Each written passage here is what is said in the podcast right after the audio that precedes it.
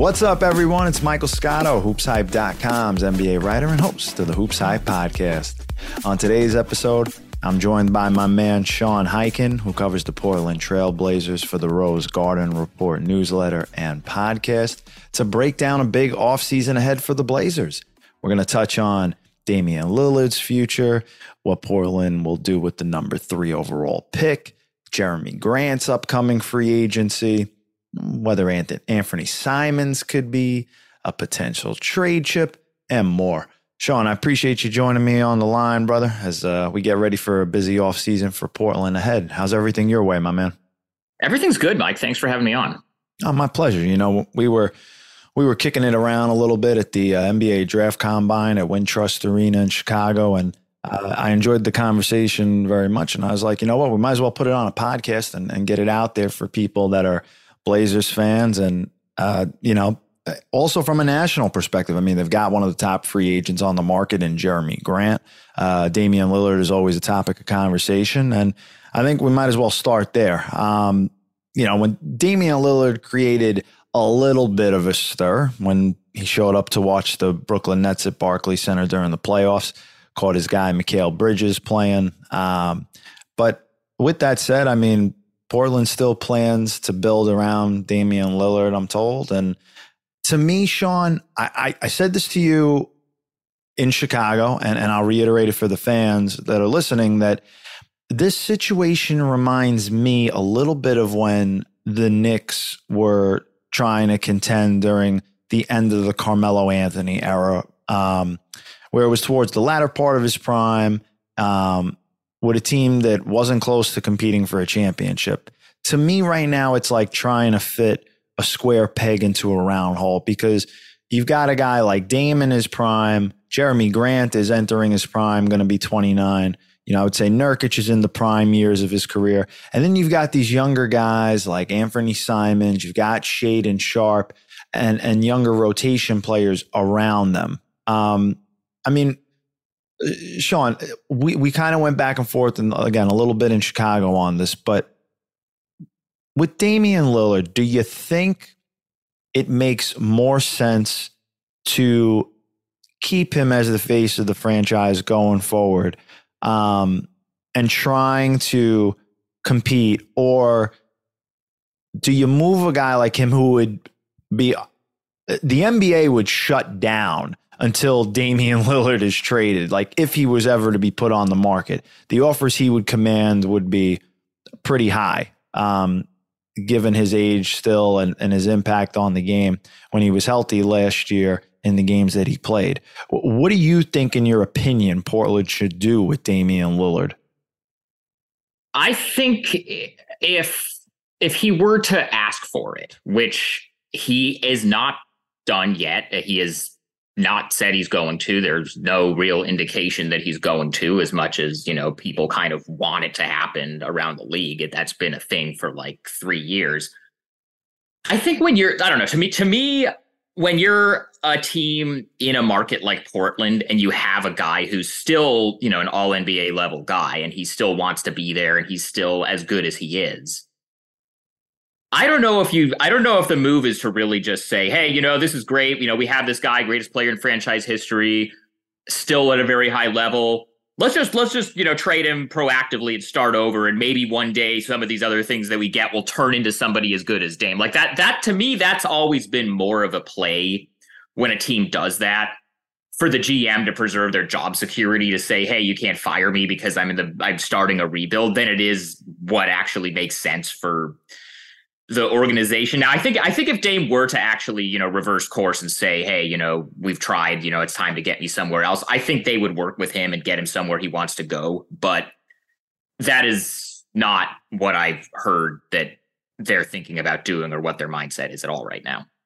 Yeah, I mean, I just think then it's interesting around Dame, like how they're how they're going to try to get better. Um, and I mean, with that said, obviously a big part of that is Portland having the third pick. Um, obviously, that to me that made them one of the winners on uh, draft night because I look at this draft. I mean, look, I know you know you've got other guys after the big three, Wembanyama, and you know you could flip a coin whether you like Scoot Henderson or Brandon Miller more.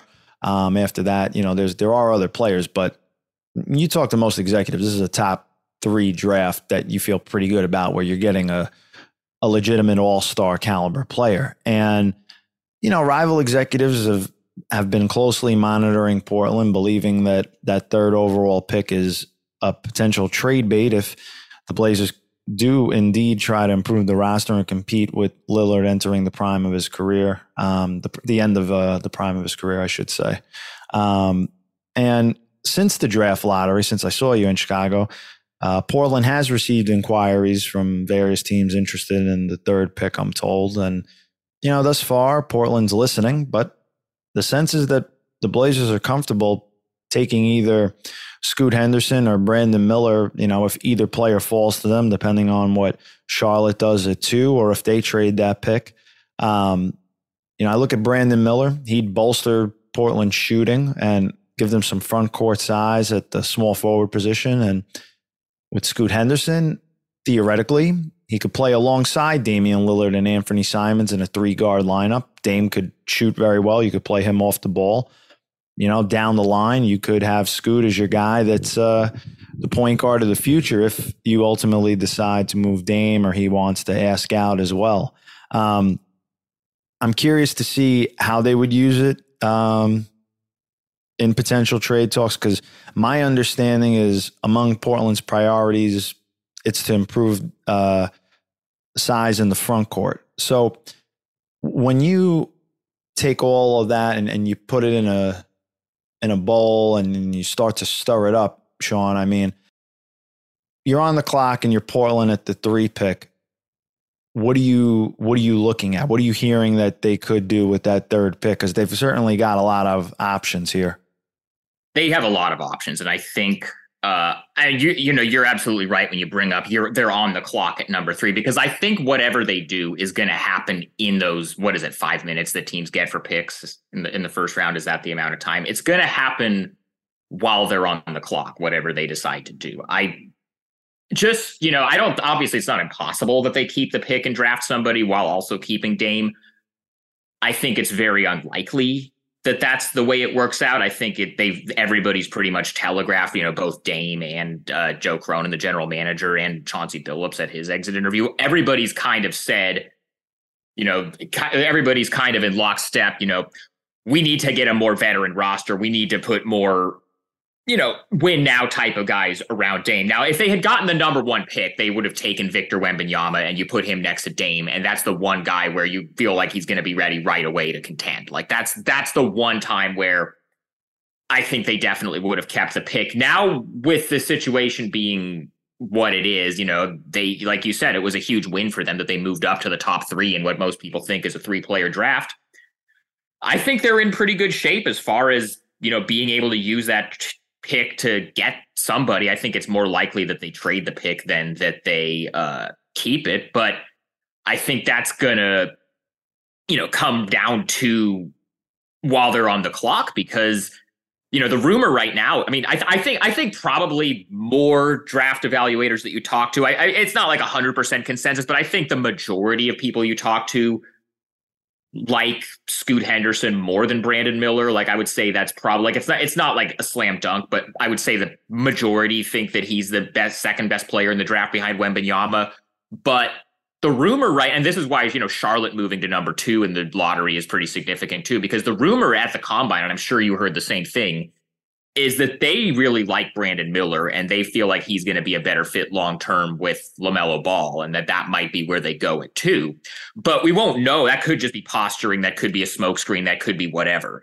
We won't know what is really out there for Portland to do until Charlotte does whatever they do at two, because there could be some teams that Portland could be trading with that like Scoot Henderson, but not Brandon Miller, and be willing to trade Portland somebody good if he was there at three, there could be teams that like Brandon Miller more than Scoot Henderson and be more likely to do a deal if they're like. So this is all going to come down to those five minutes that Portland is on the clock. But I would expect that it's more likely that they trade the pick than that they keep it. If they go that route and they do look to move the pick, are there guys out there that you foresee them trying to acquire. Uh, I'll say this: Have you heard any guys that are on Portland's radar um, that you could see them going after, maybe in the front court? Um, that that would make sense for them. I mean, there's there's a few.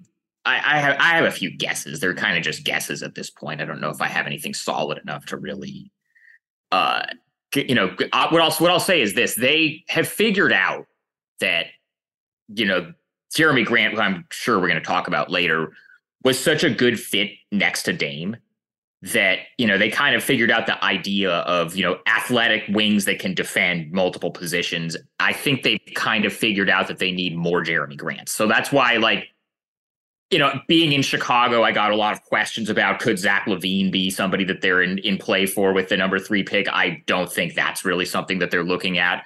I think they would be more interested in you know, let's say Boston loses this series and they decide not to pay Jaylen Brown and that becomes a possibility. I think that's something they would look at. I think, you know, Pascal Siakam is kind of a weird fit next to Jerami Grant, but you know, talent wise, I think that, and, and you know, you know, skill set wise, I think that's something they might, you know, be interested in if that were to be a possibility. It's it's that that's the type of guy. I don't I don't have like a list of names that I know that there you know is their list of names because again, a lot of stuff can change between now and a month from now when they're going to have to be making these decisions. But that type of player, I think, is more what they're looking at than some of the other stuff that's out there. I think, yeah, I don't, I don't see Zach LaVine. They, they got enough guard stuff right now to me. I, I think it's more. If you would move it, I would think they would look more in the front court. And Pascal Siakam's situation is interesting to me in Toronto because you've got to they've got an interesting timeline demographic there where you've got Scottie Barnes, who's really young, just scratching the surface, and they've made him essentially untouchable in trade talks. And then you've got Fred Van VanVleet, who's in his prime now as a free agent. Um, you know, Pascal, OG Anunoby, both those guys, potential extension guys you're going to have to look at down the line and paying pretty high salaries if if you're able to work out a deal with them. Um, you know, theoretically, you know, I, I don't know if you give up a third pick for Pascal, but if you did, and you're, this is all hypothetical. Um, if you did, then you know Toronto can take a guy like Scoot theoretically and make him the point guard of the future, or do you get Brandon Miller, put him uh, as a wing guy, and you keep VanVleet? It, you know, there's a lot of optionality there for them as well. Um, I thought that was an interesting uh, opinion based name. You know, I'll make sure I throw that out there for you to cover you for all the uh, aggregators out there. Yeah, this is this is all. This is not reported conversations. Also, I'll also say one other thing uh, about the Toronto situation. Mm-hmm. A name that I've kind of seen thrown out there as you know a Portland you know possible target is OG Anunoby. They like him. They've tried. You know they they had pretty serious talks with Toronto last year around draft around draft time about him. But I will say that they didn't decide, they decided not to give up the seventh pick last year for OG Anunoby. I don't see a world where they then a year later give up the third pick and a better draft for him. So I just want to get ahead of that one because that's another one that I'm going to probably see thrown out there a lot. I agree with you there. I think that's more of a Pascal Siakam kind of guy. Yeah. If you're going to toy with the idea of giving up that third pick, I I agree with you there. Um, I'll say this: Do you have a sense at three? They'll tell you both guys could fit. Okay, Scoot and, and Brandon Miller, but you would think on paper, given the roster that they have, if if they kept the pick, there's a case to be made that Brandon Miller positionally would be a better fit. I'm not saying a better player than Scoot Henderson. I'm saying positionally and you don't know if Scoot's going to even be on the board or not. Do you have a sense which way Portland would go if they were on the clock and ultimately kept the pick? I don't know yet. I think that that's going to probably be figured out in the next few weeks. They they they've just now started the process of bringing people in for in person workouts post lottery. Like I, I, I believe that right now the whole front office is down in LA because the different agencies are doing pro days. But a few days ago they had a workout where they weren't really bringing in any lottery guys. It was a lot of kind of, you know, Colby Jones from Xavier as a projected first round pick that they brought in, and Andre Jackson from UConn is another one. Those were more kind of projected late first, early second, you know, ty- the types of guys that they might be looking at with the 23rd pick that they have from the Knicks and the Josh Hart trade. So I would imagine that at some point in the next few weeks, they're going to bring in Scoot Henderson and Brandon Miller to Portland for in-person workouts, as well as you know they might go a little bit further down the top ten as far as like Cam Whitmore or the Thompson twins or Jarace Walker, you know, and any of the other guys that are projected to go in the top ten. Not that they would seriously consider taking those guys, but it's all you know. It's all about due diligence. You want to get info and intel on as many of these guys as possible and get them in your building. So I would imagine that once they bring those guys in for workouts, we'll start to hear a little bit more about which one they like, maybe who did well in the workout. You know, if somebody sold them, you know, it, w- whatever the case may be. I don't, I don't really have a feel right now. I would tend to agree with you on paper that fit wise, Brandon Miller probably makes more sense if you're going to keep the pick and keep Dame. But I think it's a little bit too early to say which way that they would uh, lean that way.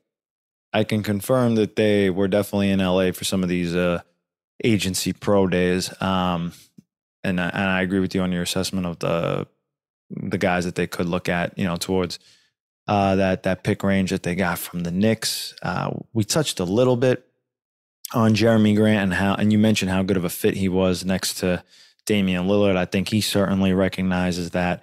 What's interesting is Jerami Grant could have extended with Portland for roughly $113 million over four years, but he's not expected to go that route um, ahead of free agency. And he will become one of the top unrestricted free agents on the market this summer. And, and what's interesting to me is where his value lies, because if you're looking at passing on that extension, you're essentially thinking that he's going to be above, you know, $30 million annually. And if that is the case, does he fall in the $35 million? Like, what's the sweet spot number for Jerami Grant where you're trying to build around Damian Lillard and obviously retain Jerami Grant as a core piece for Portland? Is it where is it? Is it somewhere in that 30 to 35 million dollar range annually per year? Looking ahead over the next four years, that to me, you know, I, I don't. If it's more than 35, I'd be a little surprised, but I think it's in that 30 to 35 range somewhere. I think it's going to come in right around 30 because that that extension that he was eligible for, I think that max, you know, per year, obviously there's like different, you know, raises or whatever, but it's right around 27, 28 was the extension that he turned down. And the reason that he turned down the extension was because he could get both the fifth year and more money per year that, you know, it, as a free agent. So I think it's probably going to come out to like somewhere around five years, 150. So 30 a year. He gets that extra year, probably a player option.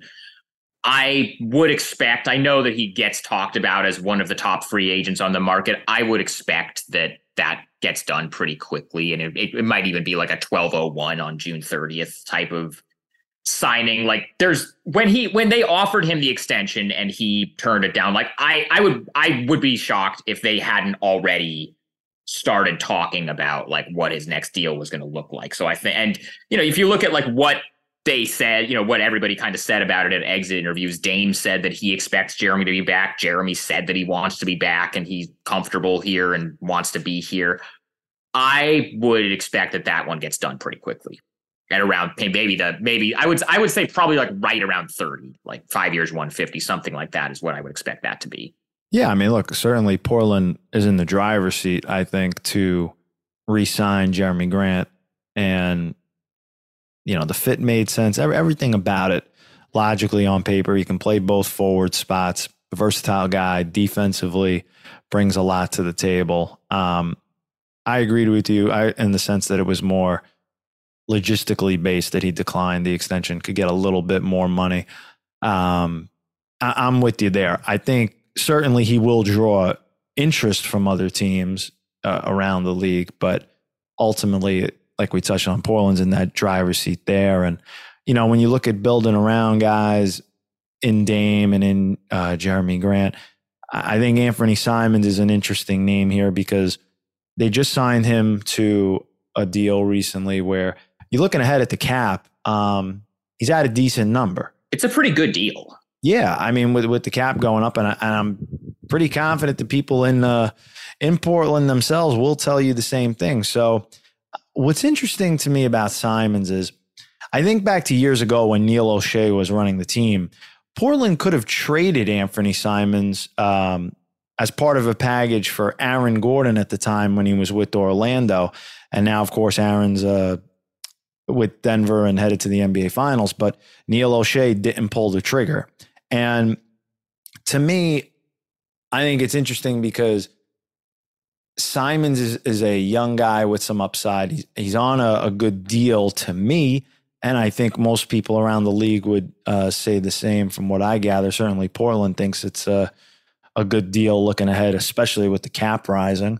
So, do you think that Simons is more part of the core, or do you see him being a, a really good trade chip that they can use to get more of a, a win now guy uh, that's a veteran type of player in his prime? my guess would be that he's the other piece included with the number three pick and whatever deal it is that they make. Because you know wh- whoever they bring in, whether it's Siakam or Jaylen Brown or whoever, you got to match salary. And so Simons plus Nurkic gets you to around forty, so that's enough to match whatever. And Simons is, like you said, a guy with some upside who's on a pretty good deal. I think that they knew kind of going into the second half of the season that they were going to have to make a decision long term between Anfernee Simons and Shaedon Sharpe as like the long term, you know, guard to have next to Dame. And I think that over the last month of the season, Shaedon kind of made that decision for them. So I think if I had to guess, I think that whenever they trade the number three pick for, you know, one of these more win now type of guys that we're talking about, I think Simons is probably also going to be in the trade. That's a lot. I mean, look, a third pick and Simons, it's not nothing to sniff at. So you better. No, you be- can get some stuff, especially if Scoot Henderson, who again, most people think even, you know, it, the rumor is that Charlotte might uh, take Brandon Miller uh, second. And so if you have the third pick and, you know, the guy that most people think is the second best player in the draft is available at three, and you're putting up Anfernee Simons also, like they could get some stuff. Yeah, I I think it's a pretty compelling uh trade package there. You know, Nurkic is interesting to me. You brought him up too. Um, certainly his salary would make him an interesting kind of trade piece there. Um, right at next year, I think he's at almost 17 million a year. Um, given Portland's trajectory and um, the way they've talked about building around Dame, you think Nurk is a guy that is a part of that plan going forward, or similar to Simons, a, a potential trade candidate there. Oh God, they've been trying to move Nurk for you know they tried at the deadline. They didn't really find any deals they liked. Uh, i'll say this. When they signed him to that deal last summer i think the plan was always to eventually move him. I think and i think they kind of know i mean nurk is not like he was you know being here locally i see a lot of what fans say and he was kind of the guy that got a lot of the you know, he was he was he was kind of the scapegoat for a lot of things. I think a lot of that was a little bit unfair, but I think if you're a team that's trying to make noise in the playoffs in the way that Portland is trying to in the last few years of Dame's prime, I think you need more out of the start. He's basically a league average starting center. There are better guys than him. There are worse guys than him. The health stuff is always a concern with him. You know, the conditioning and, you know, motor stuff has been kind of a concern with him over the years. I think uh, here's kind of where the way that situation broke down was last season he was having you know a pretty he was having like a, almost a career year or at least the best year that he was having since you know that leg injury he had a couple of years ago. And they shut him down to tank. And clutch allowed them to shut him down to tank with some sort of you know back end like hey you know we'll take care of you. And that's kind of more where that contract came from than them feeling like uh you know he's our he's their center of the future. So i think i th- I, th- I think Nurkic is somebody they are very much you know open to moving. I, I don't i don't think he's somebody they view as a, a long-term piece. I think they you know depending on who they're you know who's out there or again, if you're you know if you're if you're trading for like Pascal Siakam and the assets in terms of like upside stuff that are out there or that are in the trade are Simons and the number three pick, you still have to match some salary, and Nurkic kind of slots in there. So I think they would use him in that way, and then you maybe just like find someone on the mid level to be your new starting center if you feel like you upgraded the other spots. But I I would expect that Nurkic is somebody that they look to move. Gotcha. And yeah, I mean, look, I think the center position overall, unless you have Embiid or Jokic or an elite starting center, a truly elite starting center, the center position has gotten a little bit devalued over the years. And to your point about whether you use a mid level and heck off the bench, you know, you got people that sign guys to veteran minimum deals um, that are really good players, but they are centers. So you can more easily replace that position, I think. And one thing I wanted to circle back with you on, Sean, that you touched on was kind of the the decision between Anfernee Simons and uh, Shaedon Sharpe. And when you look at Shaedon Sharpe and his upside, um, there are definitely some people in Portland who believe Shaedon Sharpe has all star potential. Um, he's certainly a high flyer uh, and a highlight reel dunker at that. Um, following his his rookie year in Portland, I mean, what is your sense of Portland's view of Shaedon Sharpe long term and and what his upside could be uh, in a Trailblazer uniform.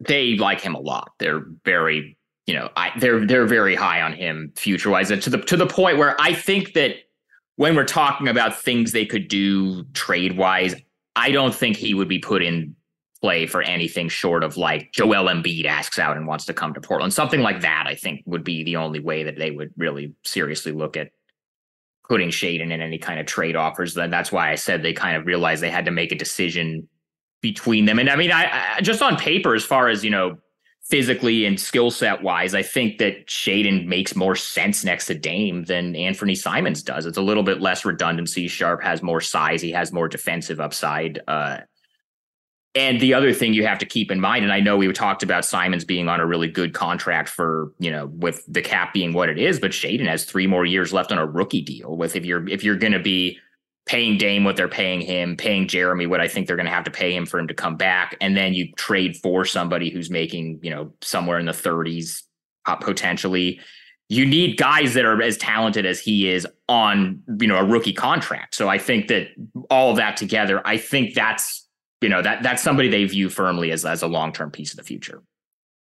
I think I I would agree pretty much with that analysis. And then, um, and we didn't get a chance to touch on this a ton in Chicago, but I wanted to ask you about him. Um, Chauncey Billups, the head coach of Portland. Um, when when you look at, look, you touched on a little bit, right? They've had some situations where they've had a essentially tank and look to improve their draft positioning. What is the view in Portland from management as far as the job that Chauncey's doing and, and what type of coach um, he ultimately is? I, I am curious from that aspect because uh, you know when you've got you're trying to win with Dame. You know, I know Chauncey was certainly Neil Olshey's guy. Um, you know, you're around Joe Cronin on a day to day basis more than I am. So, what is the viewpoint internally within Portland on Chauncey Billups and the job he's done to this point? And looking ahead, is is he the guy to continue leading this team uh, as they're trying to eventually, they hope, compete uh, for a title one day? As of right now, I think there's still a lot of belief long term in what he can be as a coach, and I think a lot of people feel like I know Chauncey feels this way. And actually, honestly, this is I was a little bit surprised by the honesty here from Joe Crow. I'm actually going to pull this quote up directly because I think this was a pretty telling quote. Uh, this is from the from Joe's exit interview uh, when he was asked about uh, you know Chauncey's uh, you know what what he's seen from him. This is this is from Joe Cronin at exit interviews. Quote: I think he's done a great job. I don't think I dealt him a great hand this season. We made some good additions in our starting lineup, started to get pretty solid, but I don't think I did him any favors by giving him the lack of depth that would have given us any sustainability once we had some of these injuries. So this is Joe saying that, you know, even though this season didn't go the way people wanted it to go because they went into this past season intending to make the playoffs after doing the Jerami Grant trade, Joe is putting that on himself, and you know, for not really ha- for having a pretty top heavy roster and not having a lot of front court depth, more than that he's putting it on Chauncey. And if you talk to players, you know, particularly Dame and Jerami Grant, they basically the players whose opinions matter about these things.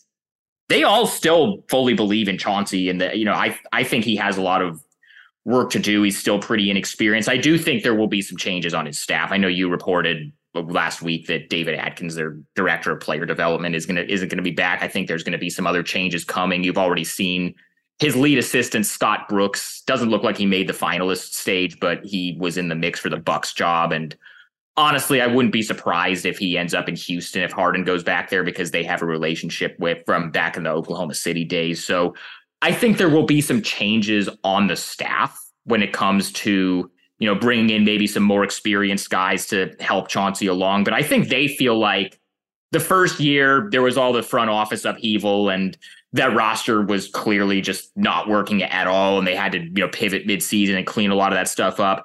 And then last year, they, you know, Joe felt like he didn't really put Chauncey in a great spot. So I think they, at this point, the feeling in the organization is that they still want to give him a shot with a real, you know, competitive roster, whatever they're able to do this offseason. And then, you know, if they do make the roster moves that they want to make this summer, and then they go into next season and they're still underperforming, then I think at that point, maybe they start looking at the head coaching position. But as of right now, I haven't heard anything to suggest that they're considering that right now. That's a heck of a quote from Joe Cronin, because as you know, rarely is it yeah. It's a lot. I mean, I'll tell you this: his uh, his predecessor, uh, when he fired Terry Stotts after they lost in the first round to a Denver team that didn't have Jamal Murray or Michael Porter, sat up there at his exit interview and said the first round exit was not a product of the roster, and then basically didn't change the roster that offseason. So that quote from Joe Cronin is a little bit of a 180.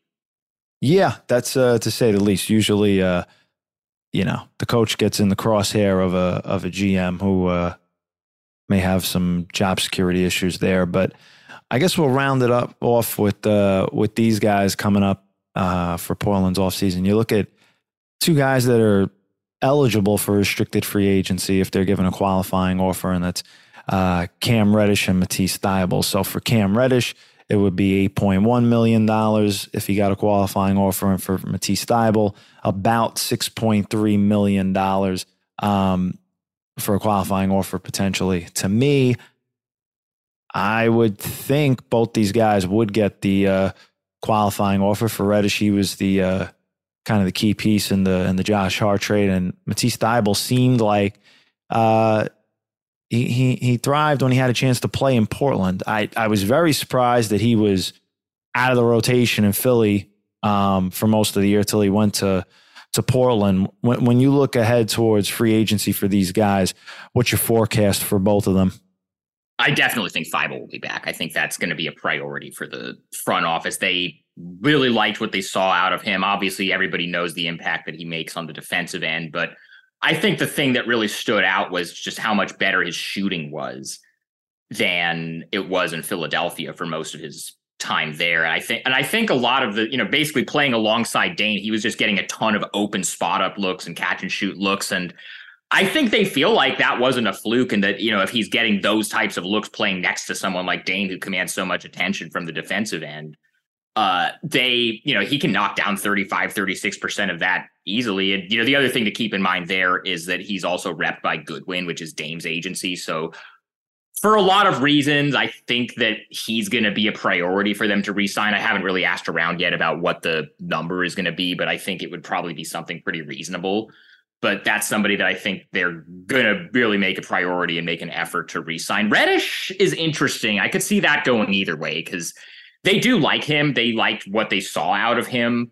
I think he's definitely an NBA rotation player, but I think on a contending team, he might be more of like a ninth or tenth man than like a core, you know, starter or you know, core, you know, six man or something like that. But I think that one will come down to the number, and you know, I, I can't I can't imagine there'll be much of a market for him in restricted free agency because the Knicks basically couldn't, you know, didn't really find a lot at the deadline when they were trying to move him, and he was basically a throw in in the in the Josh Hart trade along with that first round pick that was really Portland's motivation for doing that deal.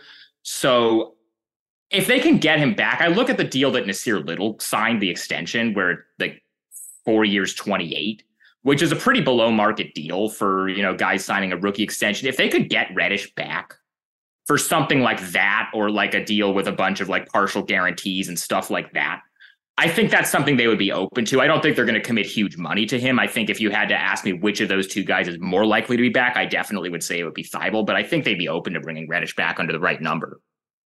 No, it's interesting. I, I agree with you on Thybulle. I think for Reddish, um, it's interesting. This guy, you talk to people around the league, he's always got all this talent, but it's about putting it together and consistency um, and and having that opportunity. So, you know, to me, we'll see. I mean, he's a guy that every every like I don't know five games or so, this guy drops twenty or or has like a big scoring night, and you go, hey, there there is talent here. So that's why I say if he's your you know tenth or eleventh man, that's not the worst guy in the world to have in your rotation or kind of on the back end. But I don't know if he I don't know if he's somebody they want to pay like mid-level money to and really expect him to you know be a contributor every single night. Maybe he develops into that in a more stable situation and stays in portland and does that. I don't know but i i think that Thybulle is going to be more of a priority for them to resign than reddish is out of those two guys. Gotcha. And i mean look it's going to be a busy offseason for portland like i touched on in the open brother I, I look forward to seeing your coverage on it um, and i invite people to check out your newsletter as i touched on in the open I appreciate you joining me on the pod, brother. A lot of good talk. It seemed like uh, pretty much a continuation from uh, from Chicago, and I'm looking forward to seeing you at the uh, the draft and then in Vegas for the uh, summer league. I won't be at the draft, but I will be at summer league. All right. Well, then I guess I'll see you. yeah, I'll see I'll... you in Vegas. Now, the draft. It's funny. The draft is the one NBA event that I've never covered and have no desire to cover. Like, I would have thought about it if they had gotten the number one pick and it was going to be Wemby, but you know, that you know with Joe Cronin doing a press conference after the draft in Portland at the facility, it makes more sense for me to stay there. But I will be in Vegas, so I'll see you there. Looking forward to it, brother. And I also want to thank everyone else for tuning in. If you want to hear more episodes of the HoopsHype podcast with guest appearances from NBA players, coaches, executives, and media members, you can like and subscribe to it on Spotify, Apple Podcasts, and anywhere else you listen to podcasts. You can keep up with my tweets on Twitter at Mike A. Scotto. Make sure you're following Sean as well. He's at Highkin. That's H I G H K I N. Until next time, I'm your host, Michael Scotto, wishing you and yours all the best.